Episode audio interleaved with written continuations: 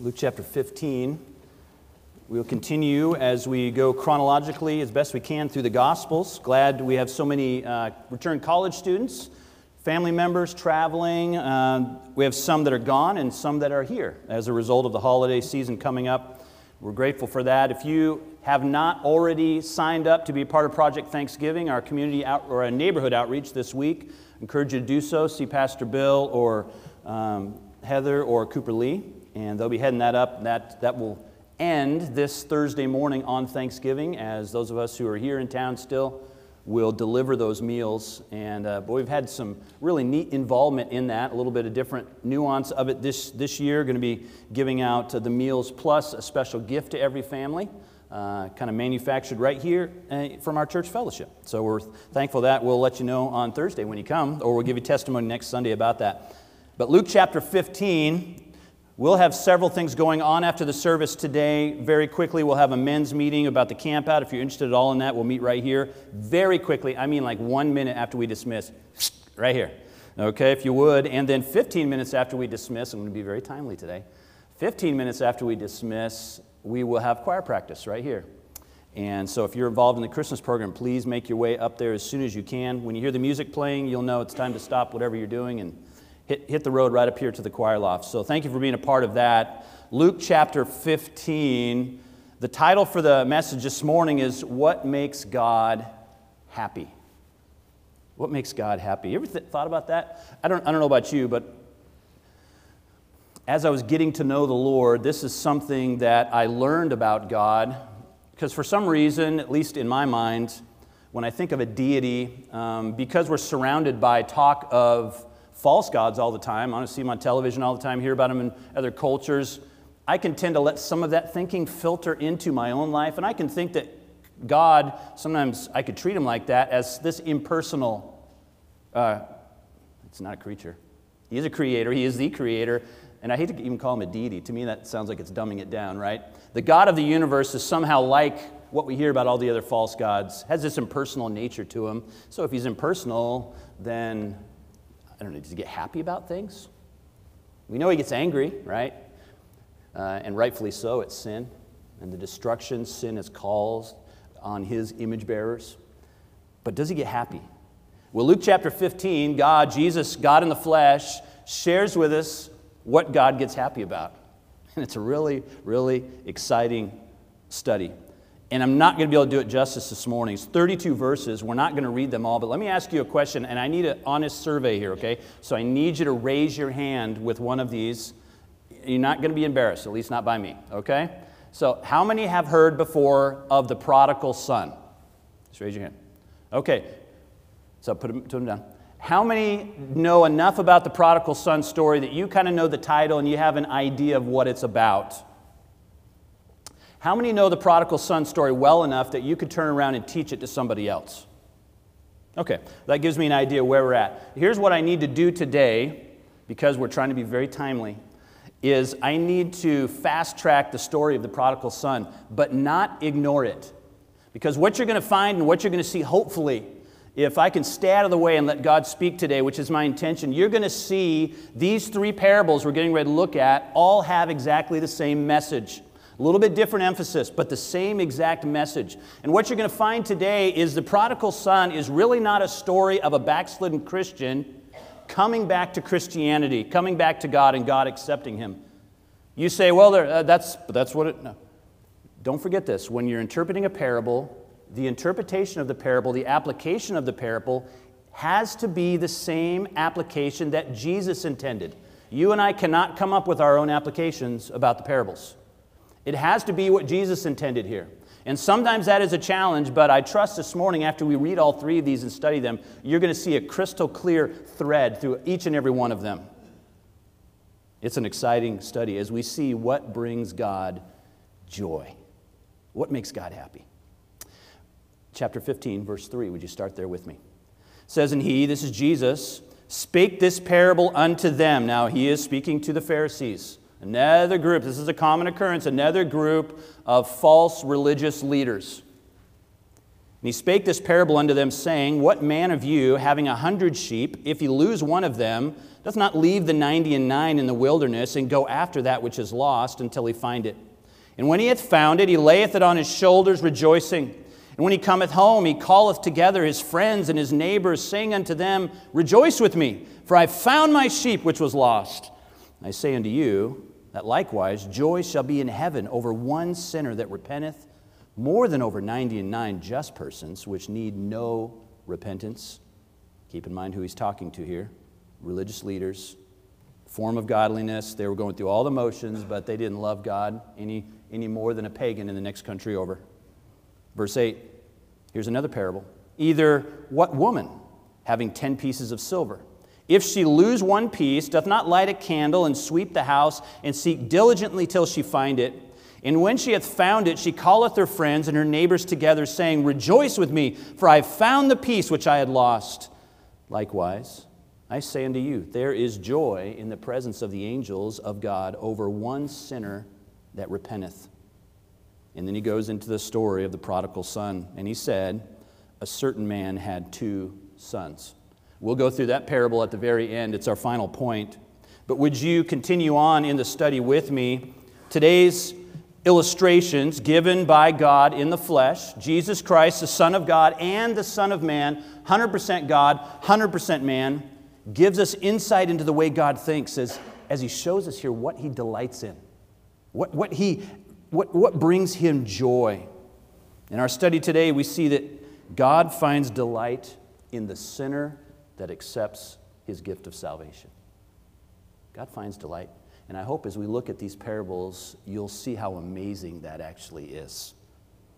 As we examine all three of these stories, which all end the same, by the way, all three, God is delighting in something at the end of each of these stories. We should also examine our own hearts as His children. If you've been saved by the grace of this amazing God, there ought to be a similarity in what we find joy in. And you'll see that in these stories. You know, I don't know about you, but, you know, professions of faith in Christ and in modern American culture, and that's really mostly the only culture I can talk about. I, don't, I know very little about foreign cultures other than what I've observed. I feel like in our culture, it's easy to get jaded about um, this idea of a profession of faith or someone getting saved. You know, there's the minimal excitement we feel when you hear Okay, just do a self inventory right now. The minimal excitement you feel when you hear that someone got saved is really telling about how this has jaded us. I, I, I, can only guess. I think it's an educated guess, but I think this jading may be because, sorry, hit the wrong button. maybe because, uh, in comparison to the number of people who say that they've been saved or that we, say, uh, we see and they've given testimony that they came to Christ, the number of people who claim to know Christ in comparison to the few lives that we see that are actually changed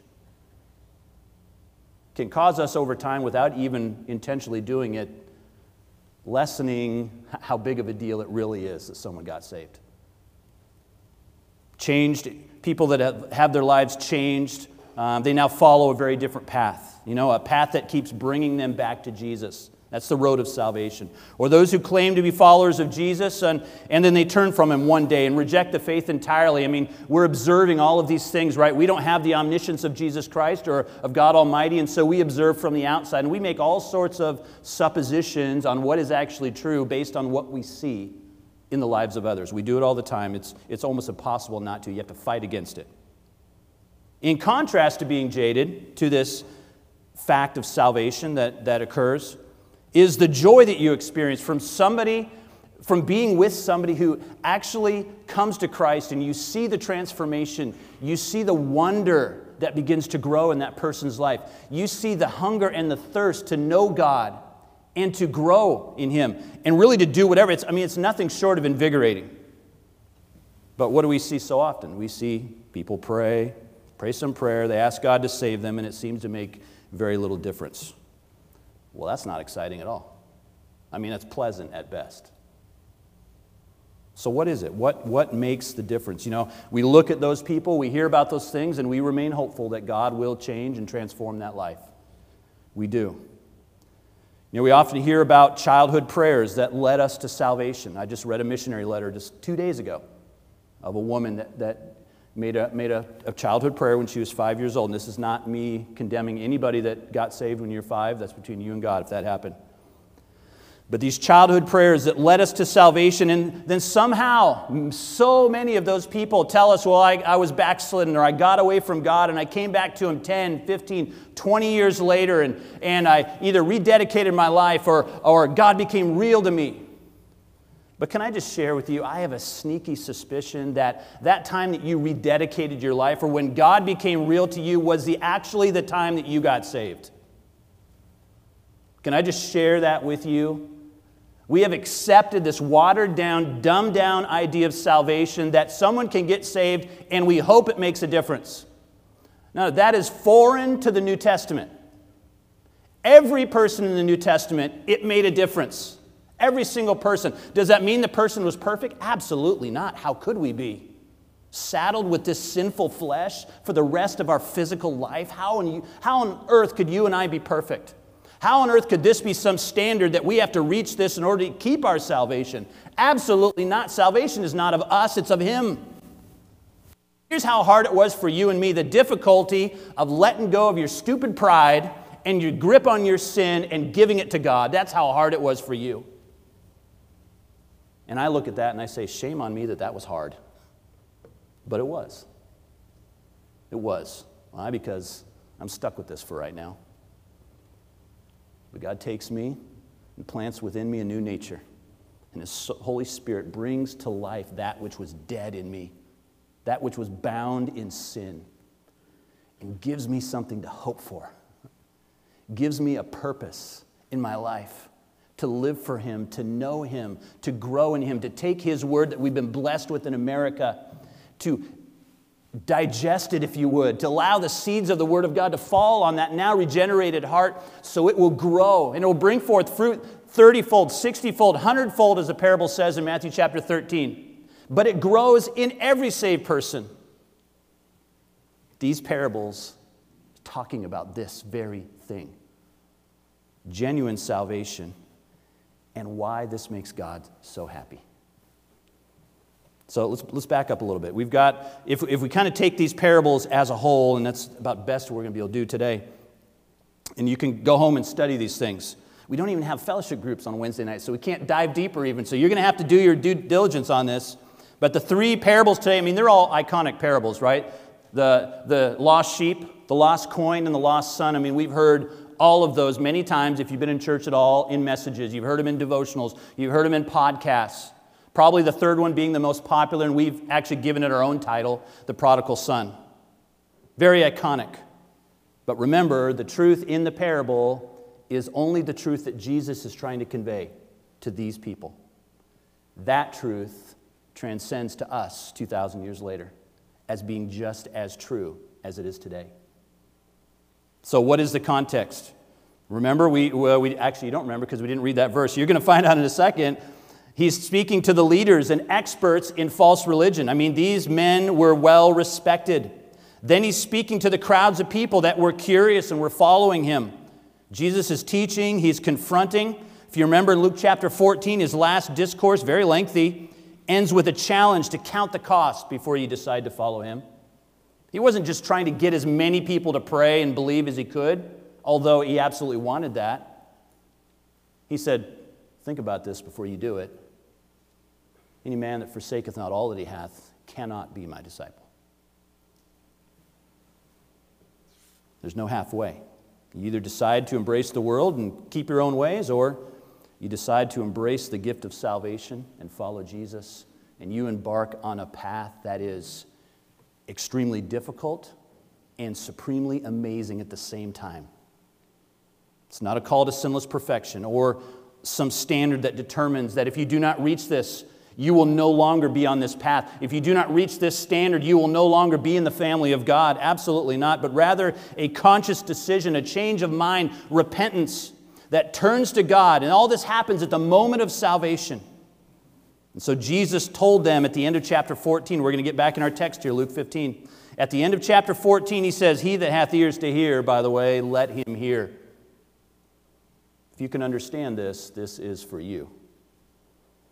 Then our Lord shows us and them the reason he gives the next three parables. Let's look in Luke chapter 15, verse 1.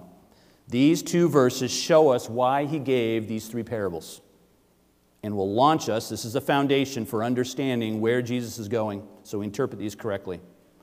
In verse number 1 of Luke 15, then drew near unto him all the publicans and sinners for to hear him. Who are the publicans and sinners? Publicans were the traitors to the Jewish national nationality. I mean, more than religion, these men had betrayed the country of Israel. They were now collecting taxes on behalf of the Roman government. They were hated. They were rich, but they were hated. The rest of them, it says, it categorizes as sinners. These were the derelicts of society. These were the ones that were over and above doing the outward sins that everybody knew about, not the inward ones that everybody tried to hide, but the ones that right out there in public prostitution and everything else that went with it. The publicans and sinners. It says, Then drew near unto him, Jesus, all the publicans and sinners for to hear him. These are the people that wanted to hear what Jesus had to say. But there was Pharisees were there too. It says in verse 2, and the Pharisees and scribes murmured, saying, This man receiveth sinners and eateth with them. That was a joke, but it was almost, sorry. that serious moment, I throw a joke in there, right? That doesn't fit. Look at a couple words here, though, I want you to see. Who was drawing near? I mean, drawing near was not just a curious crowd, there was a specific type of person that was drawing near here. It was the Pharisees, it was the ones that would not associate, I'm sorry, backwards, it was, it was the opposite of the Pharisees. The Pharisees were not drawing near. The ones that were drawing near are the ones that wouldn't be associated by the Pharisees. So there's two groups of people. One stood on the outside, and one wanted to hear more. It says the ones that standing on the outside, the Pharisees and the scribes, it says they murmured. They murmured. It's a Greek word dagongidzo. It means to grumble, to mutter, complain. It's, you can see the onomatopoeia in there, right? When, when a word kind of sounds like what is happening there, you know, they're, they're, they're grumbling, they're murmuring under, under at what's happening here. We see it as well in Luke chapter 19, right here on the screen. When they saw it, they all murmured, saying that he was gone to be a guest with a man that is a sinner. This is Jesus heading to Zacchaeus' house. Zacchaeus was a sinner as well in the eyes of the people. In regards to ministering to the poor, the maimed, the lame, the blind, the publicans, the prostitutes, and anyone really that does not seem lovable, that's what these parables are all about. It's the reason for these next three stories. He takes these three parables and teaches us about himself and about ourselves. If you look at the parables, everyone is, the structure is similar, right? At the beginning, there's someone or something that is lost. Uh, then there's a seeking that's going on. Then there's a finding that's going on. Then there's a celebrating. There's, there's a picture of God being happy at the end, and it's literal in two of them, and it's figurative in the other, but the, but the end result is the same. You have one sheep out of a hundred that goes missing. You have one coin out of ten that goes missing. You have one son out of two. I have no idea if the progression there is on purpose. But they all have the same theme. However, the emphasis changes, right? On the first two, the lost sheep and the lost coin, the emphasis is on what was lost. The sheep was lost, the coin was lost. Those are non human objects. As Jesus puts the human element in the third one, now the emphasis switches to the lost one coming back and the Father's reaction to that. And it's wonderful. If you retell the parables, and I'm going to do my best to do that, there's a man that has a hundred sheep in the parable of the lost sheep. Okay, this is, this is by far my favorite illustration of it. Um, chokes me up when I think about it. I, I, I'm that sheep right there. Man has a hundred sheep, one comes up missing. The shepherd leaves the 90 and 9 to go find that one sheep. He then takes that sheep and he, he lifts him, puts him on his shoulders, and he brings him back into the fold. And then he doesn't just do that, he now calls all his friends and neighbors together and throws a party in celebration of this one sheep that he's now brought back in, he brought back into the fold, by the way. He's celebrating. And Jesus says, likewise, there's joy, joy in heaven over one sinner that repents. He goes on with another uh, parable, the, the parable of the lost coin. And in this parable, there's a woman that has 10 silver coins, and she loses one of those coins. One coin is probably a drachma. Okay, it's one day's wage, a decent amount of money, especially if you lost all 10, but she just loses one. But in this one silver coin, to get it back, she lights a candle, she sweeps the house, she's looking everywhere for it. When she finds the coin, she calls her friends and her neighbors together. I mean, this is a major announcement to her asking them to celebrate the return of this coin. And Jesus says, likewise, there's joy in the presence of the angels of God. Joy. Again, joy. And then he goes into the parable of the lost son, or the prodigal son, as many of us know it. A man has two sons. One son asks for his inheritance early. The father concedes and gives it to him. The son takes the money, the son moves away after moving away, he basically wastes all of this inheritance on the party life. The only specific thing he was doing that we know of was he was spending his money on prostitutes. When the money is gone, the area, the, the land he has moved to, is, experiences this great famine.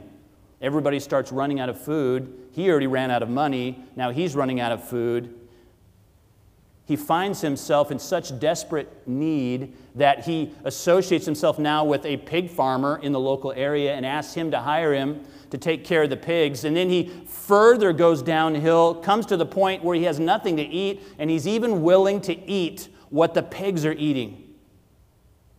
The Bible says, he comes to himself. And he looks and he thinks back, you know, here I am in the field eating with the pigs in such desperation. And I know that at home, where I left, even the servants have it better than I do right now. And he realizes, I need to go back. And he does. He goes back to the Father. And what you would think would be kind of a convincing role that the, that the son would have to do to the father to let him back in. I mean, he pretty much ruined. I mean, hey, it was your choices. You're going to have to live with your choices. But on the converse of that, in the illustration, this is not a real story. Uh, in the illustration, the father looks and sees the son coming, and the father runs to him, has tears in his eyes, maybe similar to this, embraces the son, welcomes him back in the family. The son tries to humble himself before the father, and he, he has that humble heart, and the, the father almost rejects the act of humility because he's so joyful that the son is back. He brings them back into his household. He tells the servants, Let's get a party going. Let's have a feast. Go kill the fattened calf, the one we've been saving for the feast. Uh, go kill that, that cow. And we're going to have a party. My son is home. Bring the best clothing. Clothe this young man. Obviously, he probably looked a sight. So, this party, this feast gets going. It's getting quite noisy. There was one person, seems to have been forgotten out in the field, working hard, as he had probably been doing for years, was the older brother. He hears this music. He asks, he's like, what, in the world's going on? He asks the servant, go back and find out what's going on. He goes back and he brings back message to the older son. It's your brother. He's home. They threw him a party. The older brother comes back to the house. And what he finds there angers him so much that he will not go into the party. He stands outside. The father who is throwing the party on the inside hears that the older son is on the outside, and he goes to him and he tries to entreat this older son to come into the party. And the older son's reaction is this reaction of pride and self righteousness. All of these years, I have been faithful to you. I have obeyed you. I have done what I was supposed to do. You didn't even give me a goat for a feast. And here you are, your other son, your son, not my brother, your son, went and wasted all of your money on prostitutes. And you're acting like he's the best thing ever. And the father says, this is, this is fitting what we're doing. This is fitting. And he shows us into the heart of God as he says, My son, which was lost, has now been found. My son, which was dead, has now been brought back to life. Come in, come in. But he wouldn't. Here we see such a clear picture of the Pharisees that were standing listening to this teaching. I have given you the scriptures. I have vested in you experts of the law, the truth, to teach the people of who I am, that I would come, that I would, when I would come, I would bring salvation. Not only have you not taught the people this, but you have rejected the ones who are willing to come and listen. You are that older brother, standing on the outside, bitter and angry that I'm here bitter and angry that I am drawing publicans and sinners. I am drawing the poor, the maimed, the lame, the halt to me because they want to be healed. They want to be saved. You're bitter about that. You are the older brother. That is the story of the prodigal son. We see very quickly three things within these parables. We're just going to lump them all together, and you're going to have to go home and study. Number one, it's in your bulletin if you want to take notes, fill in the blank there. Number one, we see that God values that which has been lost and wants us to be found. Wants us to be found. I hope you're glad of that. Many times the emphasis on these parables is on that which is lost, but I think what we should be looking at is emphasis on what God is valuing here. God values those who come to Him. He values that. He wants us to be found. The shepherd feels the loss of that one sheep. What does he do? He goes to get him. The woman feels the loss of that one coin. What does she do? She does everything she can, turns the lights up, sweeps the whole house. I'm going to find that one coin.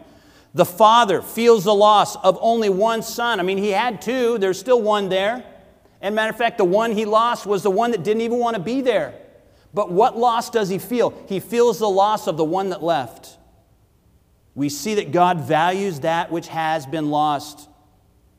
It's not showing weakness, rather, it's showing immeasurable love on the part of God Almighty. We see this throughout the scriptures. Man, I'm not going to have time for this. We may, we may do part two next week. We'll see. All right. We see, uh, we'll try to do this one point at least, that um, our lostness is started in the garden. Do you remember back there in the Garden of Eden? Here we are in Genesis chapter 3. The Bible says, Speaking of Adam and Eve, they're in the garden, they've bitten the fruit, they have disobeyed the one thing God told them not to do. Like Brother Nash said last week, you tell me to not do one thing, what am I going to do? That one thing. That's exactly what they did, true to our human sinful nature. They ate that fruit. It says, and the eyes of them both were opened, and they knew that they were naked. They sewed fig leaves together, made themselves aprons. They heard the voice of the Lord God walking in the garden in the cool of the day, and Adam and his wife hid themselves from the presence of God. Guaranteed that broke God's heart. They hid themselves from him. Those who had been created to have fellowship with God now were hiding. This is what sin has done to us. See, we, we get used to that, oh, separ- we're separated from God. Yeah, I, yeah, I know, that's, that's horrible. We don't understand how horrible it actually is to God. You don't understand how horrible it is that you have been separated from your Creator. And if you understood, it would give you this amazement at what God has done to bring you back. Our lostness started in the garden. And he values that which was lost. Our lostness continued for thousands of years. We see here in this messianic prophecy in Isaiah chapter 53, verse 6. I want you to notice what he says here. All we like sheep have gone astray. This is not talking about Christians that have backslidden. This is before Christ ever came. This is, this is a, uh, a prophecy of Christ coming. Listen to the, the order here. All we like sheep have gone astray. We have turned everyone to his own way. And because of that, I put that in there, and the Lord hath laid on him, Jesus, the iniquity of us all. God says, You have left me. You have turned. Turned your own way. There's about five other verses telling what we had done here. And because of that, I'm going to come down here, the form of Jesus Christ, the Son of God, and I'm going to take your punishment. I'm going to take your stripes because you left and because I value that which is lost greatly. Our lostness was motivated, uh, it motivated his first coming. Our lostness motivated his first coming. We see here in Luke 19:10. Why did Jesus come? It wasn't just to die on the cross, but the mission ended at that point death and resurrection. But here's his emphasis right here in Luke 19:10 for the son of man that's that's the term for Jesus and his humanity. For the son of man has come to seek and to save that which was lost. Seek and to save that which was lost. Our lostness motivated his first coming. Our lostness now delays his second coming. See how much he values you. He is even putting off his second coming until the right amount of people get saved. I don't know what that amount is, but he does. Probably has something to do with the fact that he knows who's going to get saved. I'm not for sure on that. But God is holding off his second coming. For this reason, the Lord is not slack concerning his promise. What's his promise? I will return. That's what it's talking about in the chapter. As some men count slackness. No, he's not snoozing. He's not slow on this. He hasn't missed it somehow but he's long suffering to usward, not willing that any should perish, but that all should come to repentance. All those who are lost will be found. That's what his desire is. So he's delaying his coming because once he comes, it'll be too late. And he wants us to be found. He great value he places on that which is lost, those who are lost. We're of great value to him.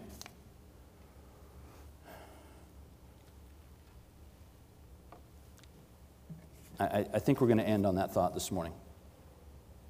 Would you just take a second and just kind of bow your head? I, I want you to really focus in on your value. This is not a self help sermon where I'm just trying to pump up your self esteem. That's, that's not it at all. But it ought to affect us when we realize how valuable we are to God. And the emphasis on the parables this morning is the value of you before you were saved.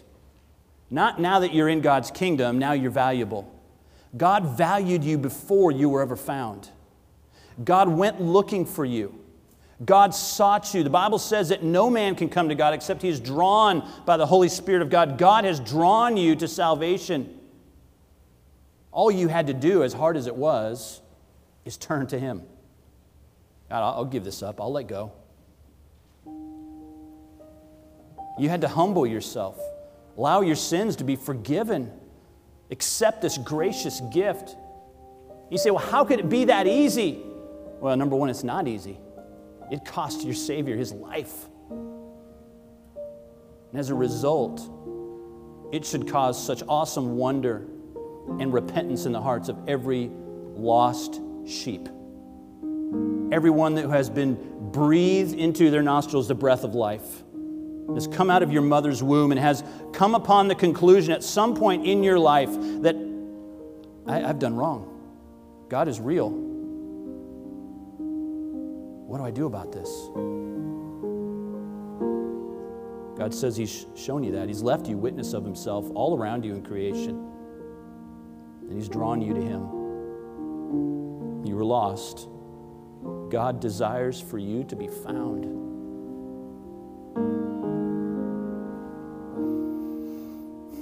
How many would say this morning you'd be maybe honest? Nobody's looking around, just me. You'd be honest. Pastor Sean, would you pray for me? I, I have not been found. I've never been saved this morning. Would you pray for me this morning? And just slip your hand up and slip it down. Slip it up, slip it down. I've never been saved. I have not been found. Thank you. Thank you for your honesty. Anybody else?